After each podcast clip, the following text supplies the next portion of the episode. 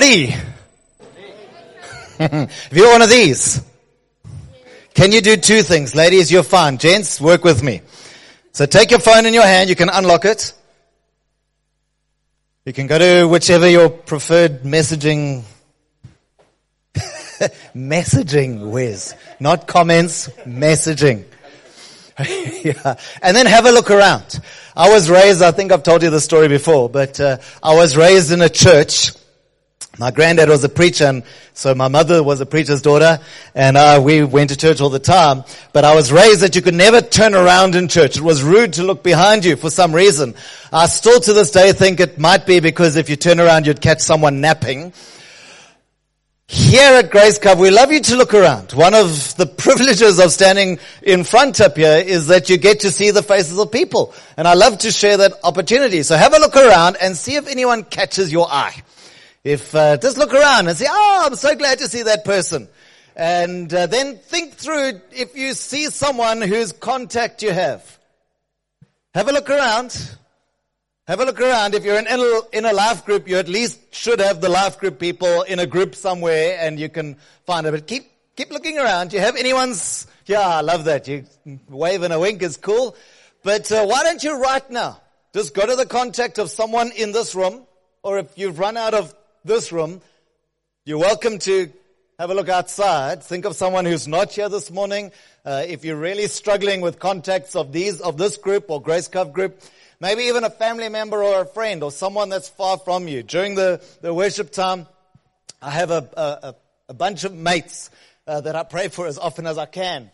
And uh, during this meeting, my one friend uh, is in America, and uh, I know that he's not yet waking up, and I know that he's going to be preaching this morning. So I was busy texting him uh, during the worship time. So you're there. You've got who's got? Have you got someone? Is your message open? Everyone's like, yes, Craig, we agree, but you're, you're not doing it. You're disagreeing. So you ready? Start. You're going to message that person. You're going to tell them something encouraging. If you have a scripture come to mind while you look at them, I think we should do this all the time, especially when we come to church.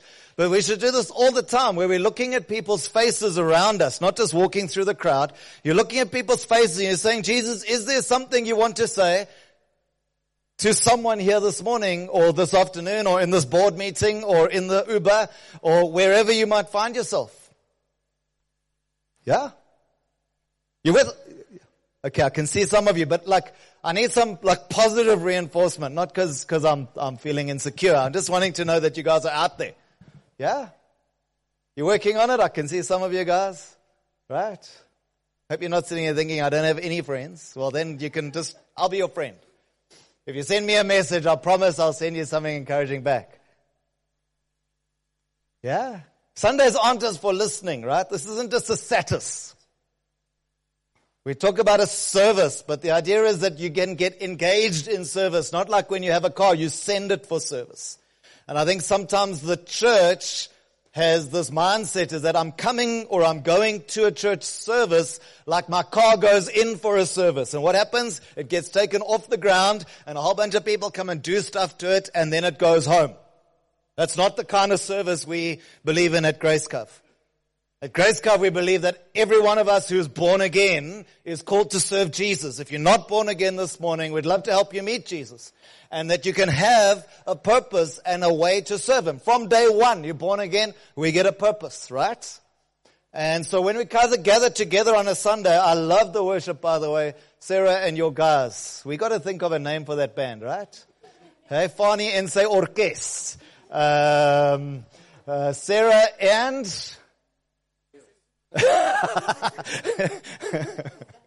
they're all guys, eh? Yeah. What was, um, I'm trying to think of those old bands. They're always like, and the Arquettes, or, you know, someone, anyway. Anyway. yeah, where's, where's Jamie, the, um, hey? the Backstreet Boys. We'll think of a name. But here's the point. Worship was great. Speak about the faithfulness of God, right? But it's all very well to have a little moment and go, oh, that was nice. Thank you, Jesus, and carry on with our lives. I think we have these moments so that we have something to say to others. And that's when it gets even better. It's great for the Lord to touch you and speak to you. But can I, can I tell you, it's even better when you have this weird sense that God is touching you while you are helping Him touch someone else. It's actually better. The Bible says it's more blessed to give than to receive. If you've ever given anything away, trust me, think this through. Christmas is coming, hopefully. When you get a gift versus when you give a gift and you look at the, in the eyes of the person that's receiving. it Doesn't have to be expensive. It just has to be meaningful. You tell me which one is better. I love the Lord touching me, don't you? I love it when I know His presence is with me. But man, there's something extra special when I feel Him on me while I'm doing something to minister for Him. It's even better. Alright, so I can see, uh, Martin looks like he's either taking notes already or else he's writing a sermon. I love it.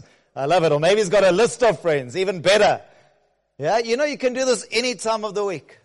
Do you know that? Alright, we do this thing together, right? Not one against you. There we were, you know? No, no, no. We come together to minister to each other, encourage each other in the Lord that we can take over the world.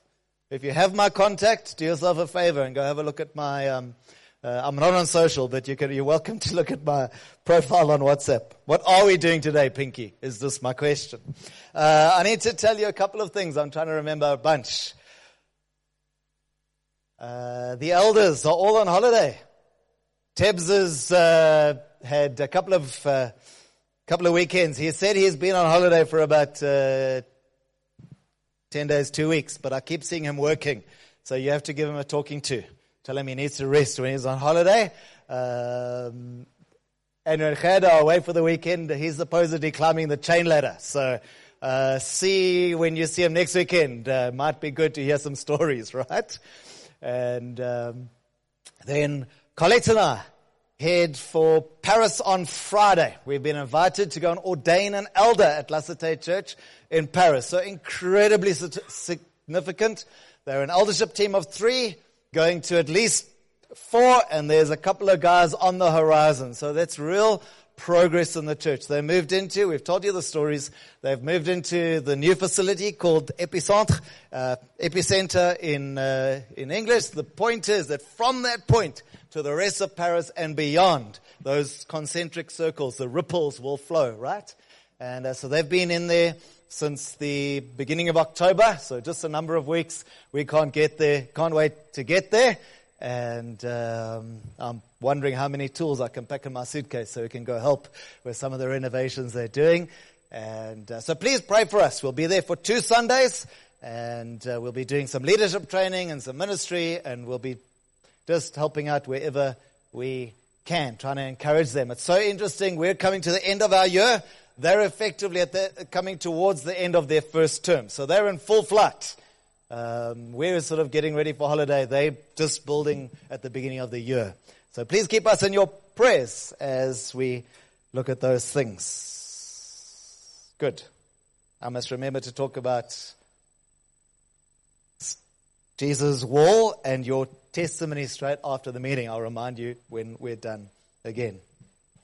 All right, so welcome to episode three, the last episode in our series. Don't talk about money, as you heard. It's the series where we talk about money.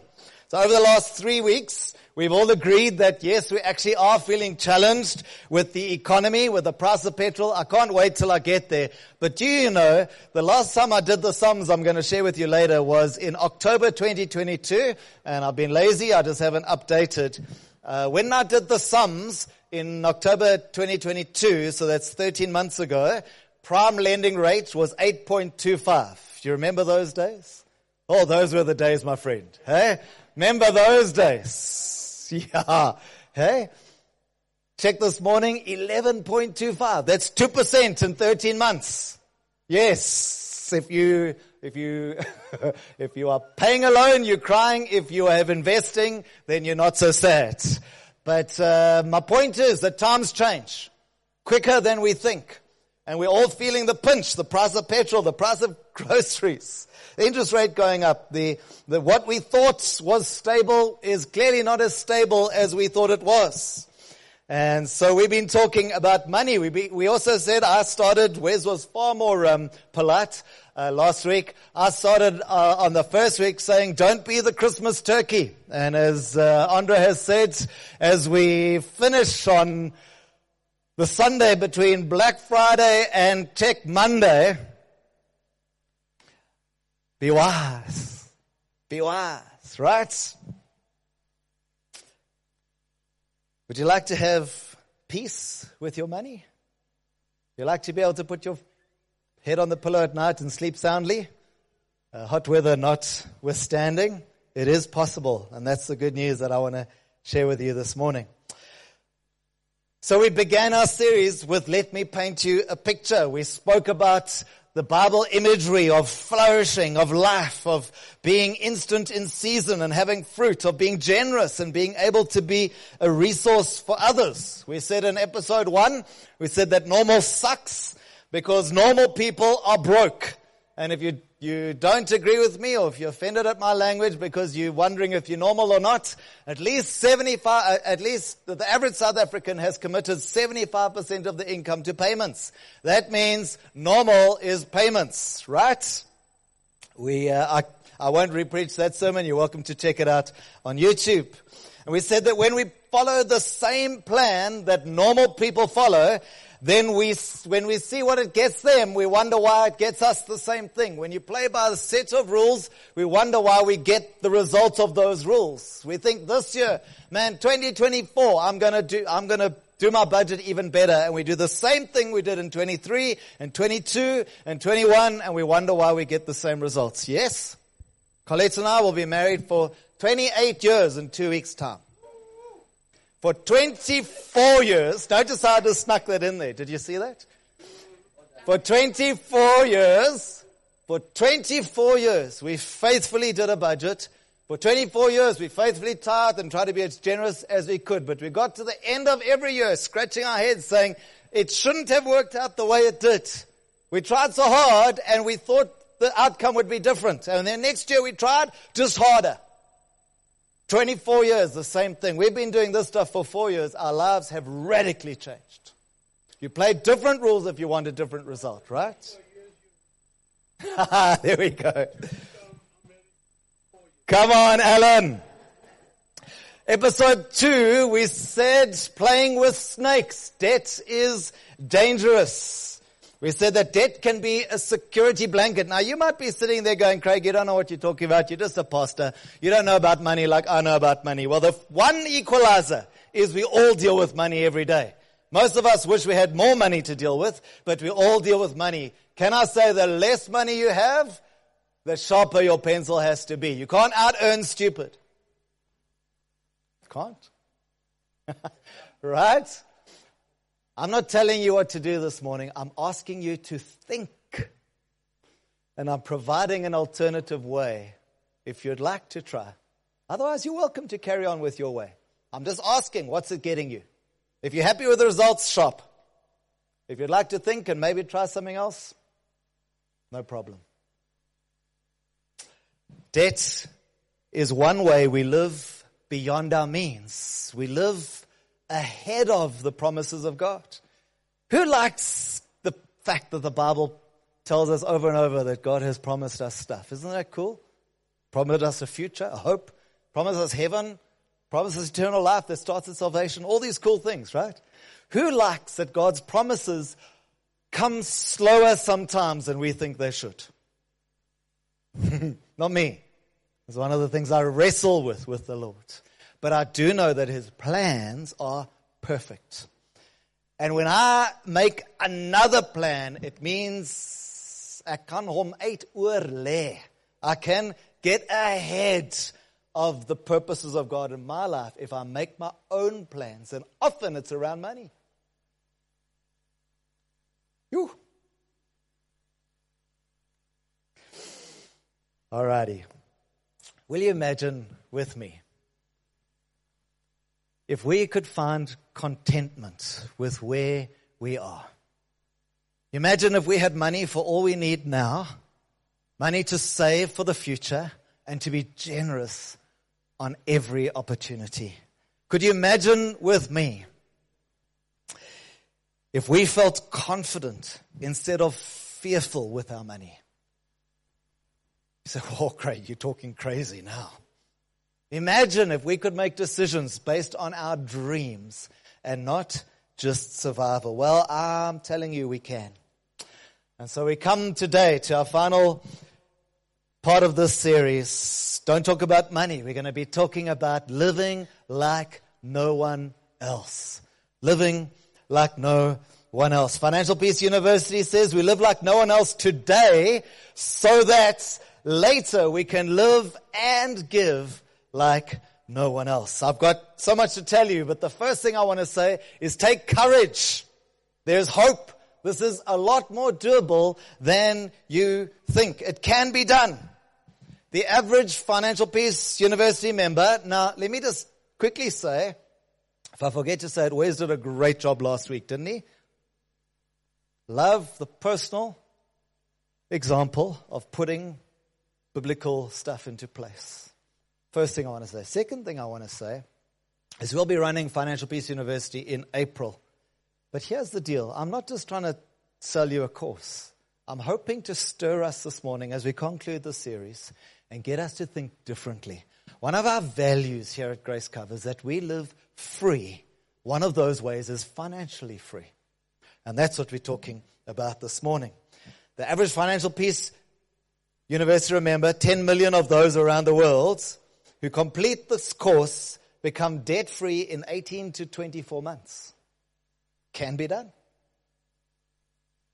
Can I ask you, forgive me, but just to think through, do you have an idea, if you have debt, do you have an idea how much it is? Just think it through. That's why we're saying it. You know, they might, Craig, I don't want to even look there, you know, because like if I know, then it's real. It's not real if I don't know. That's not true, but that's the average person's uh, journey. The the, the, the stats, the data of over 10 million people within, you put these stuff, biblical practices into place, within 18 to 24 months, these guys are debt free. You too can be like this. Let me tell you some more stats because these get really interesting. On average, people that make it through this course pay off one month's salary's worth of debt and save a half a month's salary into their bank account within the first 90 days. These are people that can't make their bills. Somehow in 90 days, everything can change. People that get onto a proper budget, we recommend EveryDollar. They say in their first month, they find an extra 7% in their budget just because they know where every rand is going. You want a 7% raise this year? Not many people are getting that. Yeah, I can organize for you. Give me a, take a piece of paper and a pen and you're welcome. My point is, there's good news, friends. Could you imagine what you could do if you had no payments? If you were investing for retirement, saving money for university for your kids, and had a paid off house. Could you imagine that? Like we talk about, you know, going to heaven one day. That would be pretty close for normal people. Imagine how generous you could be. And that's the goal of all of this, that we are source for others. Uh, I have told you about this, but remember they did a 10,000, if you haven't been around, they did a more than 10,000 uh, American millionaire study, the largest study of Americans ever done, uh, of millionaires, not Americans, the largest study of millionaires ever done. And they found that top three uh, professions, that's the word I'm looking for, thank you. The top three professions, one of those for millionaires, one of those is teacher. Teacher, not rock star, teacher. They found out that 97% of them didn't inherit their millions. And they found out that 62%, two thirds of them earned less than 100,000 a year. And yet they have a net worth of more than a million. Now I don't know where you're at. I'm one of those that haven't inherited my millions. I'm clearly not a rock star. I'm hoping the teacher thing will help. My point is normal people like you and me, average people, so called, who put some stuff into place, can actually see this can be done. So hopefully with a little bit of courage, we can now look at what the Bible says. So my second point today is what does the Bible say about our money? Well, I want to share with you three principles. Then we'll look at what the Bible says. Three biblical principles around money. Number one is the law of, the, uh, the principle of heart. Number two is the principle of first. And number three is the principle of sowing and reaping. These are biblical principles and even the unbelievers know that these work. Yes? Amazing how many books you can see by non-Christians that put these kinds of principles down. I run uh, you know, you get all these seven keys to this and 14 power laws for that and seven principles to become this. Remember those? You look, even the unbelievers will have very similar things to say uh, as these because they're from the Bible. So when it comes to our money, the way we approach, the way we serve God, including our money, first of all, we have to look at the principle of heart. The very most simplest way I can say this is, do you know that God wants to be first in our lives? You guys are all looking at me scared. We've taken, did we take up the offering? Okay, so you're okay. Relax. We, are. Andre's offering to take it again. We won't. Okay, I, I, I'm not setting you up. This is not trick questions this morning. Okay, God wants to be first in our lives. You may have heard these scriptures before, but Matthew 6 verse 24 tells us that no one can serve two masters. It's amazing. We talk about money, we talk about hearts. Same thing. You know how many people give up on people rather for money? It's amazing. You marry a girl, you lo- they say 73% of marriage problems are money problems. Yeah? It's amazing how the love of our life gets replaced with money issues, whether they're good or bad issues. So my point is it's that powerful. Not only can it replace, the, take the place or, or influence the place of a loved one, can take the place of God. God says, no one can serve two masters. You will either hate the one and love the other, or you'll be devoted one and, to one and despise the other. You see this language? We're talking about money, but we're actually talking about emotions. The point is that God wants to be first, the principle of first. Not only that, but you can look through the scriptures. The, the you'll have these notes in the life group. You can in life groups this week, uh, except that there's uh, there's a Grace United this week. Yes, you can go through them next week. So you'll have at life group this week. Bible speaks of our God wants to be first in our hearts. Secondly, the principle of first. Principle of first is that God wants to be first in our lives. He wants our hearts. Doesn't just want our hands. He doesn't want our stuff. He wants our heart. Principle of heart. Secondly, principle of first. He, does, he doesn't want to be second to anything. Moms and dads, can I help us? Children are a gift from the Lord, right? The Bible tells me that. Sometimes we think we did it. so thank you for the, for the kids, Lord, but we put the kids above the Lord can put many things above the Lord. The Lord wants to be first. First fruits, according to the scriptures, must be offered and the tithe must be first. You can take, you can look through all of the scriptures that we have, that this scripture talks about over and over again. The first spring of, the first offspring of every womb must be, uh, belongs to me, God says. Bring the best of your first fruits of your soil of the house of the Lord. Honor the Lord with your wealth, with your first fruits. There's a reason why that word first is there every time. Tithe must be first. God wants to be first. He doesn't want to be second in our lives. The third principle is the principle of sowing and reaping. Sowing and reaping. Now I'm not a farmer, but they tell me if I put mealie seeds in the ground, I'm going to reap mealies. Sarah, am I right? Sarah's a farmer's daughter. Just making sure that I've got it right, because I mean, preachers don't have to be too clever about mealies. What you put in, what you give out. You sow faithfulness, you reap faithfulness. You sow pumpkins, you reap pumpkins. It's amazing. It's amazing. You sow hard work, you reap in return. Correct. You sow honor to your boss. you think everyone's forgotten you at work? You think everyone overlooks you? Maybe you're sowing the wrong thing. You throw grumpy, you sow grumpy seeds, you've seen you get those. Sow grumpy seeds, what are you going to reap? You sow honor, you sow friend, friendship, you sow faithfulness, you sow love to your enemies. What do you think you get? Whatever we sow, we reap. Biblical principle. The Bible says, do not be deceived. God cannot be mocked. Isn't this powerful?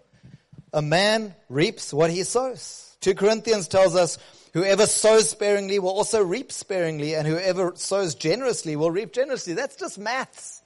It's just maths. So if I put one seed in the ground, I'll get a few back. If I put ten seeds in the, it's just maths. You don't even have to pray to know that that works. You with me? It's amazing how many of us forget these things work. Verse 10 of 2 Corinthians chapter 9. It says, who, now to he who supplies seed to the sower and bread to the eater or bread for food will also supply and increase your store of seed and enlarge your harvest of righteousness. How would you like more seed? I would. Spring mealies are one of my favorite seeds. Popcorn seeds. Put them in the microwave, they turn into something really cool, right? I would love more seeds. I would love more righteousness. Seemingly these are all wrapped up into one. But what you may, I want to point out to you, it says to he, God, who provides seed for the sower and bread for the eater. It seems to me that in our resources, some of it is for eating, some of it is for sowing. Did you notice that? If you have money in your wallet, very few of us carry cash these days, right? If you have, if you have your wallet in your pocket, I'm not asking for your money. I'm saying every time we open our wallet, every time we take a card out of our, wherever you carry it, every time you take your phone ready to tap, you need to think through the money represented in that vehicle is not only for spending. It's for sowing and it's for eating. Some of it I consume. Not all of it. Some of it needs to be sowed so that I can reap a harvest. Make sense? So three principles. Principle of heart. God, my heart, not my money. Two, principle of first. Three, principle of sowing and reaping. So what does the Bible say about handling our money? Well, the Bible speaks about five different areas that we can uh, deal with our money. The first is the tithe. The Afrikaners got it right. They call it literally the tenth. And a tithe is exactly 10%. Tithes are for people and for protection. Ideally speaking, we should be using the tithes to resource ministry, to be able to afford to pay uh, church staff, ministry staff, and to support ministry. But there's also a protection component that the Bible tells us. When we're faithful to the Lord, He protects what we sow. It's a beautiful thing. Remember that we don't give our tithes to God. We simply return them to Him because He says the tithe is mine. When you look at 100%, when, when you get your paycheck, can I just help us? Isn't it such a disappointment when you get your paycheck? You know what they promised to pay you when you got the job? And then when your paycheck comes, have you noticed a difference? It's called tax and deductions. Yeah? I was watching a YouTube video in America the other day where they showed people opening their first paycheck. And they're all excited because they knew what they're expecting. You're going to get X number. And then they open it and it's the net, not the gross. You see their faces drop when they realize how much goes to other places, right? Yeah. Tithe first. It belongs to the Lord. Now, some people say to me, ah, Craig, tithing is, is legalistic. I don't believe in tithing. Well, I do. I'm just saying that. And I think there's biblical basis for it. But let me just help us. God institutes tithing in the Bible before he instituted the law. So you can't say that tithing is part of the law. Yeah? Not only that, but you might disagree. You might say, oh Craig, 10% is so legalistic. That's fine. But if you look in the Bible, you will agree with me, I'm sure, that every time the Bible speaks about money and giving, it has to be regular. It has to be proportional. Remember the, the, the, the widow gave her two little coins.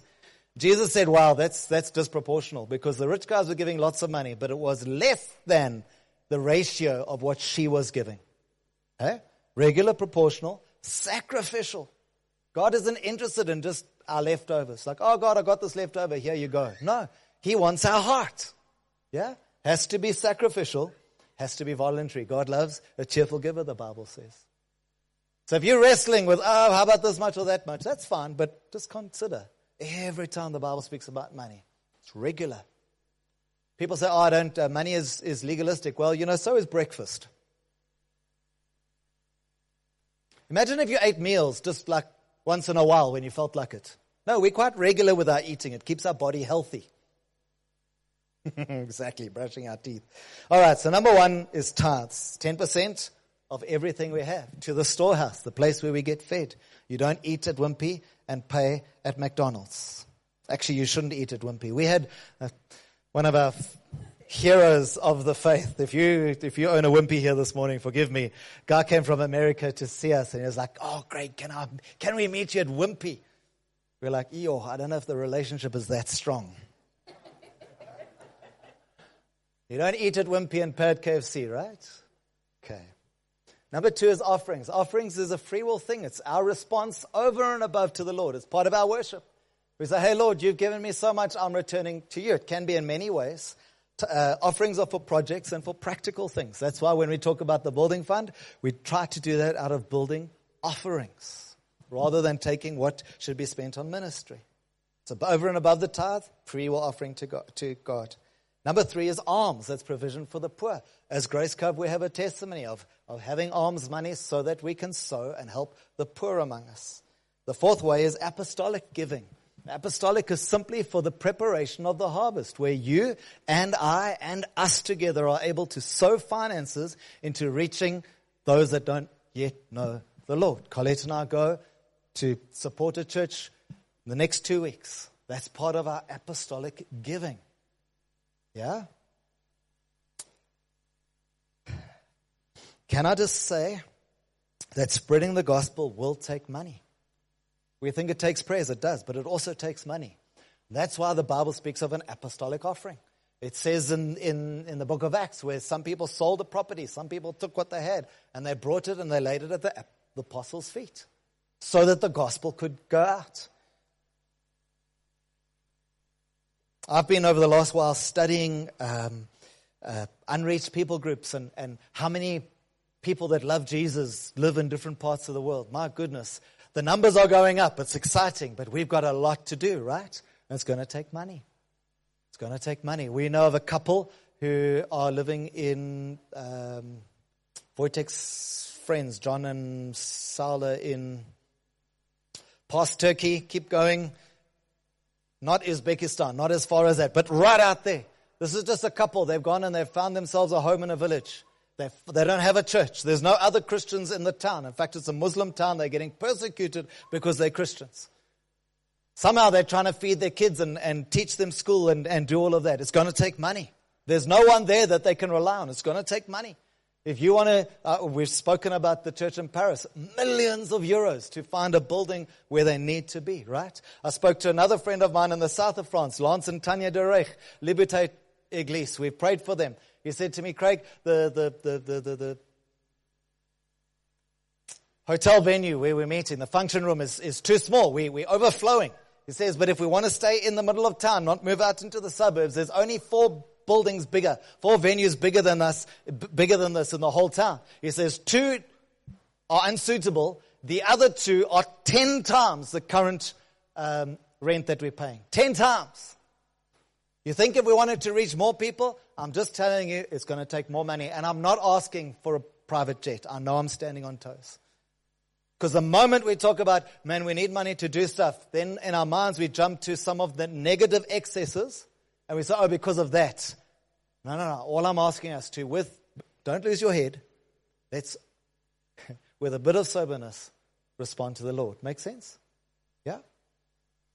There are so many places in the world where maybe one in a million are believers. There's so many places still to this day that don't even have the Bible in their own language. Friends, that's why we believe in giving apostolically. And then the fifth one is just a generous lifestyle. When we are generous, God is generous to us. You with me? I'm going to take the last few minutes that I have is now to to, to wrap up with some practicals. So here's what we've tried to do. We've tried to one, inspire you over these three weeks with the faithfulness of God. We've tried to point you toward, towards what the scriptures say. And then we've tried to give you some practical handles, how-tos and testimonies on how we get this right. Because sometimes we, we can preach the gospel and say, oh, you know, you better give to the Lord. Everyone, we're taking up the offering. Come on, do your duty. And we put pressure on people to give money to God when they're in such a fix. Yeah? Remember we began this series saying if you pay taxes, if you get a car loan and a house loan, that can take you up to 75% of your income. yeah? Remember we said this is tough. So we're trying to give you help so that with freedom, you can respond to the Lord as He says. You understand where we're going? Great. So we'll finish with this. Seven baby steps to financial peace. I've said that it's possible. And uh, you may be convinced, you may be challenged, you might be, might be saying, Craig, I want to try a different way than I've gone for so many years, but I don't have the money. I don't know how to do this. Well, good news. I've got some practical ways to tell you how to do this. As you said, so many other people in the world have started like this. The first is you need to get on a written budget. You need to write it down. Now I love it. I love it.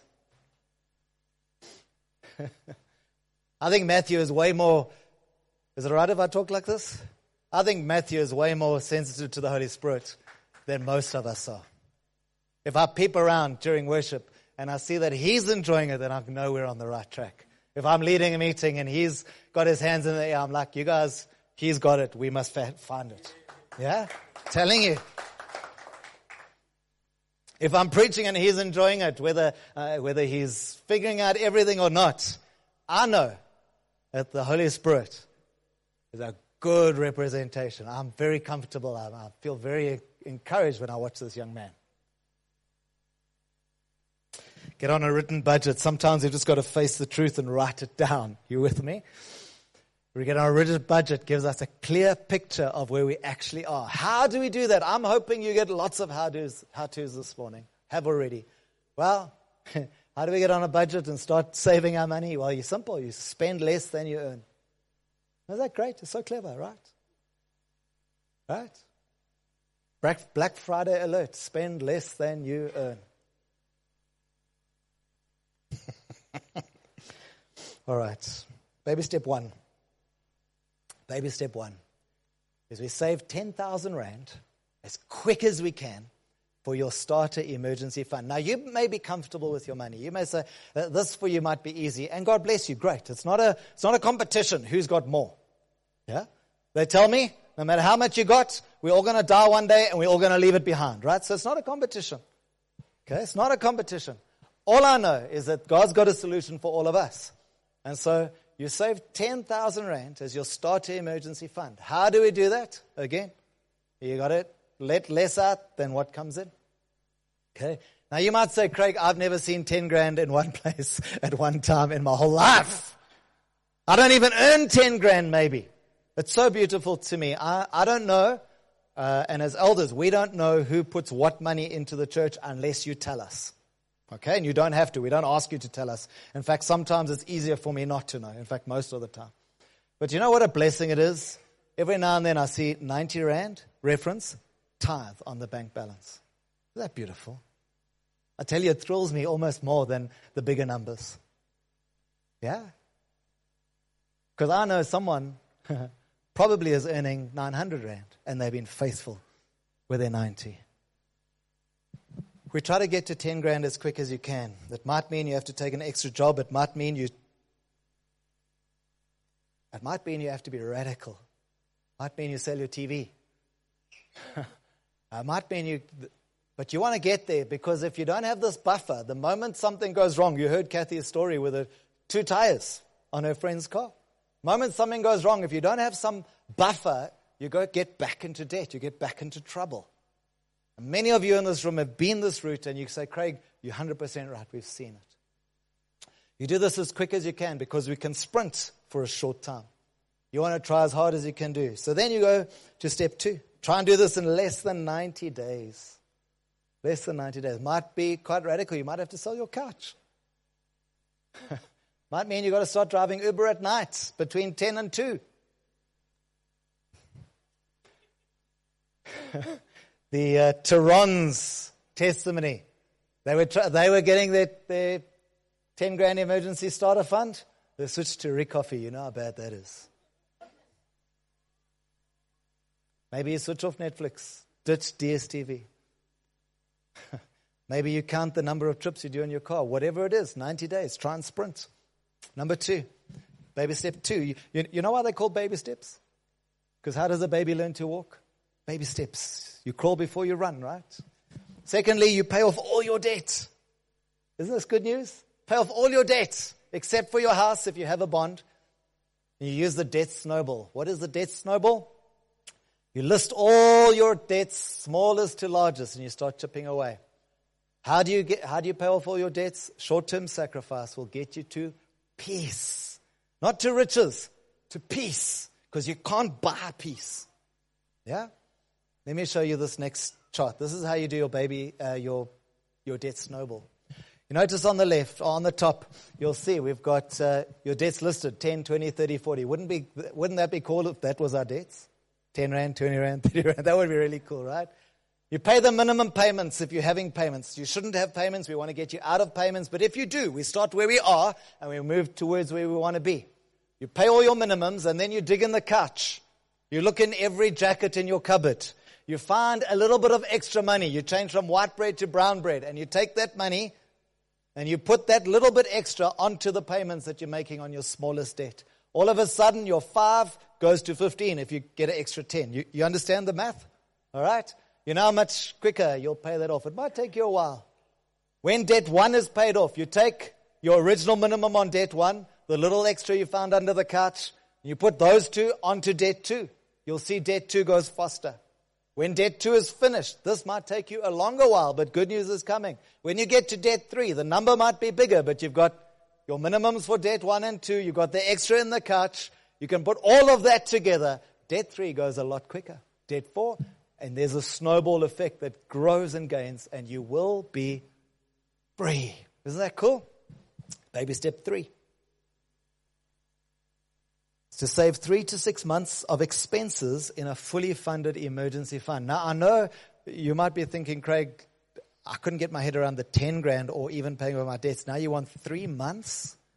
Everyone in the world, Christian, unchristian, any financial advisor will tell you Retrenchment is a thing. People lose their jobs. COVID happens. If you don't have three months, especially in South Africa, you're in trouble. And so this isn't your income. This is if I lost my income, what would I need to get through the month? So it probably will be somewhere around 40 to 60% of what your income is. Because if you think you're not earning income, you're not paying tax for starters. Make sense? Then you decide, am I in a stable job? Do my, are we at two household income? And if the more stable, the closer to three. The less stable, the closer to six. If anything goes wrong, as so many of you guys, numbers of you guys have said, Craig, we were there on baby step three, then this thing happened. But man, at least I had emergency fund. Then you use your emergency fund, you start filling it up again. Yep. Colette and I were talking this week. I said, that's emergency. That's what an emergency fund is for, right? It's not for Black Friday. It's not an emergency. You know it's coming next year again. It's not an emergency. Number four. Step four, five, and six go together at the same time. One, two, and three, one after the next. Four, five, and six go together at the same time. Baby step four is investing 15% of our income towards retirement. You might say, Craig, that's not enough. Well, maybe not. But if you do this 50% now, at the end, you can come back and you can actually invest as much as you want. It's so cool. So baby step four, invest for retirement. Baby step five, you start to save for your children's university. Can I just quickly say a couple of things about university? Because there's still at least one toe in this room that hasn't been stood on. Everyone wants to go to Stellies. Everyone wants to go to Stellies. You're welcome to go to Stellies if you can afford it. Our family can't. We've just made some choices. Eh, because I guarantee the, the, the, the degree from one university, same as a degree from another university. You know, it might not be by the sea. You know, in South Africa, the range of universities from cheapest to most expensive for the same degree is probably one and a half times or more. Yeah? You can start at Tuks for around 40 something, maybe 50. You can start at some of the private, start, same degree, start at some of the private uh, universities for 110. Start. Now you can spend it if you've got it per year without accommodation, without transport, without Wi-Fi and cell phone and yeah. I'm not telling you to be poor. I'm not telling you to be miserly. I'm just saying let's only spend what we've got, right? So make some good choices. When we invest for our children's university, I hope, like, man, I hope you're not hating me. Say, Craig, quick, we must read a scripture because this is church. I'm just trying to save your lives. I'm trying to help you honor God and be generous like He wants us to be. I'm trying to help us to be free to serve the Lord. Isn't that cool? You're welcome.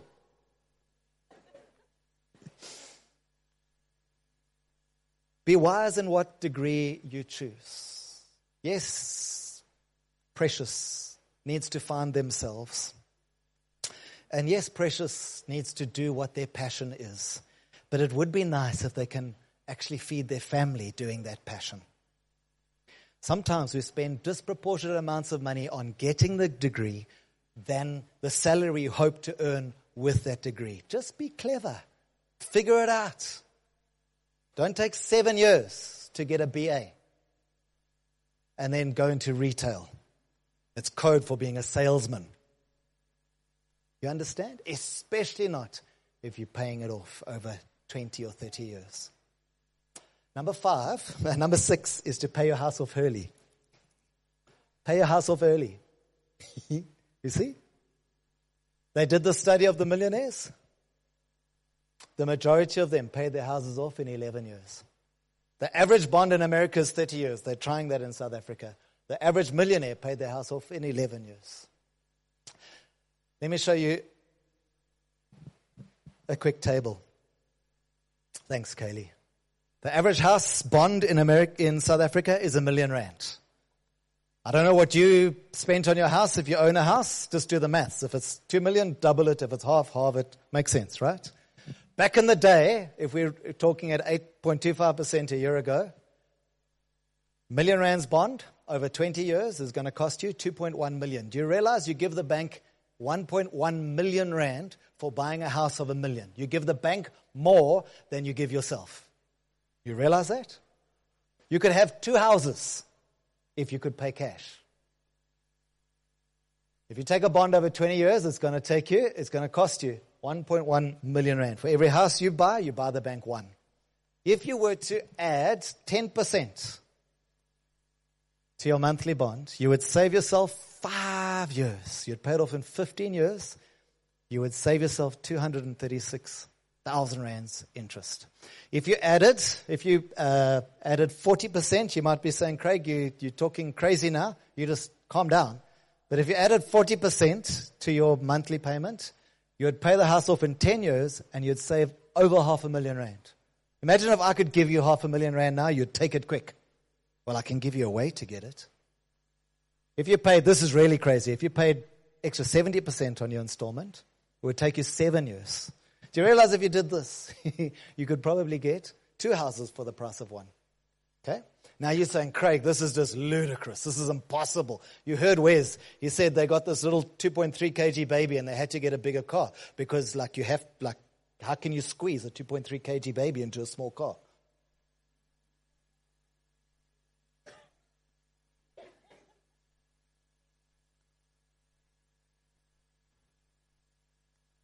If you bought half the house, you could pay it off twice as fast.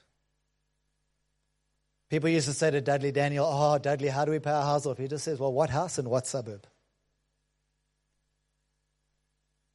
I'm not saying it's what you should do, I'm saying it's possible. Let's finish. Baby step seven. You now have no payments. You're investing. You have money for your kids' schooling. You, you don't have a bond. You know what you can do. You can, imbe- you can invest. You can build wealth and you can give. When the Lord touches your heart, you can do whatever you want. How cool is that? My question to us this morning, would you like to have peace? Not would you like to be rich, would you like to have peace? Bible says that end of time, people will be shouting, peace, peace, but there will be no peace. He's the Prince of Peace. He can teach us how to live lives that carry peace. That when we put our heads on the pillow, we can sleep. When there's an emergency, it's okay. We worry about the problem, not about the cost. Many people tell, tell church leaders, I can't afford to put God first, Craig. I want to, but I can't. I know I should be generous, not stress about money. I should tithe. I should honor God with my money, but I can't even afford to have a budget. Well, my goodness, you can't afford not to. Sometimes we just have to, we just have to admit that the place where we are now is because of the decisions we've made, not the economy, not my job, not my neighbor who earns more and gets a better luck than me. Sometimes, friends, we've just got to own our lot in life. I know that guy at school that wasn't as clever as you and wasn't as diligent as you now earns more money than you. So what? Him being poorer doesn't help me, right?